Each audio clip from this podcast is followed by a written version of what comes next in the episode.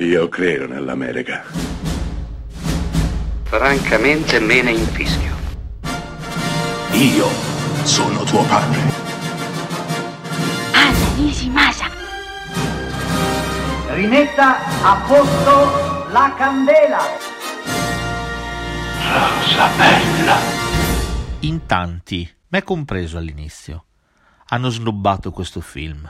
Lo hanno liquidato molto in fretta, pensando che fosse poca roba.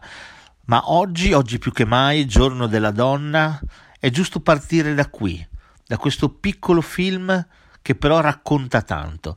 Sto parlando di un film di Mike Newell intitolato Mona Lisa Smile con Julia Roberts. La trama è semplice, siamo negli anni 50, in piena guerra fredda, epoca di maccartismo, di segregazione razziale, ma epoca anche di negata emancipazione della donna. La donna negli anni 50 non può votare, anzi viene educata per stare al suo posto, per fare la casalinga, per fare la moglie, per fare la madre.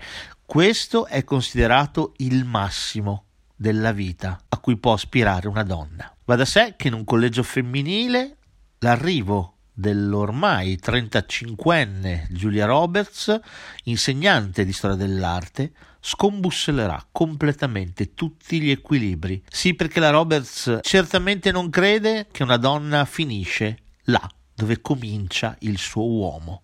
Ecco, Mona Lisa Smile parla di tutto questo, parla della difficoltà della, dell'emancipazione femminile, della difficoltà nel essere riconosciute come persone, come avvocati, come artiste, come parte produttiva di un paese e di una famiglia. Non angeli del focolare, ma spine dorsali di un sistema economico. Per il resto il film non è cinematograficamente rilevante, anzi, se vogliamo, è un po' una brutta copia dell'attimo fuggente, però vale la pena scoprirlo e riscoprirlo. Vale la pena per tutte quelle ragazze che devono imparare a sognare e devono imparare che i loro sogni valgono esattamente come i loro coetanei maschi.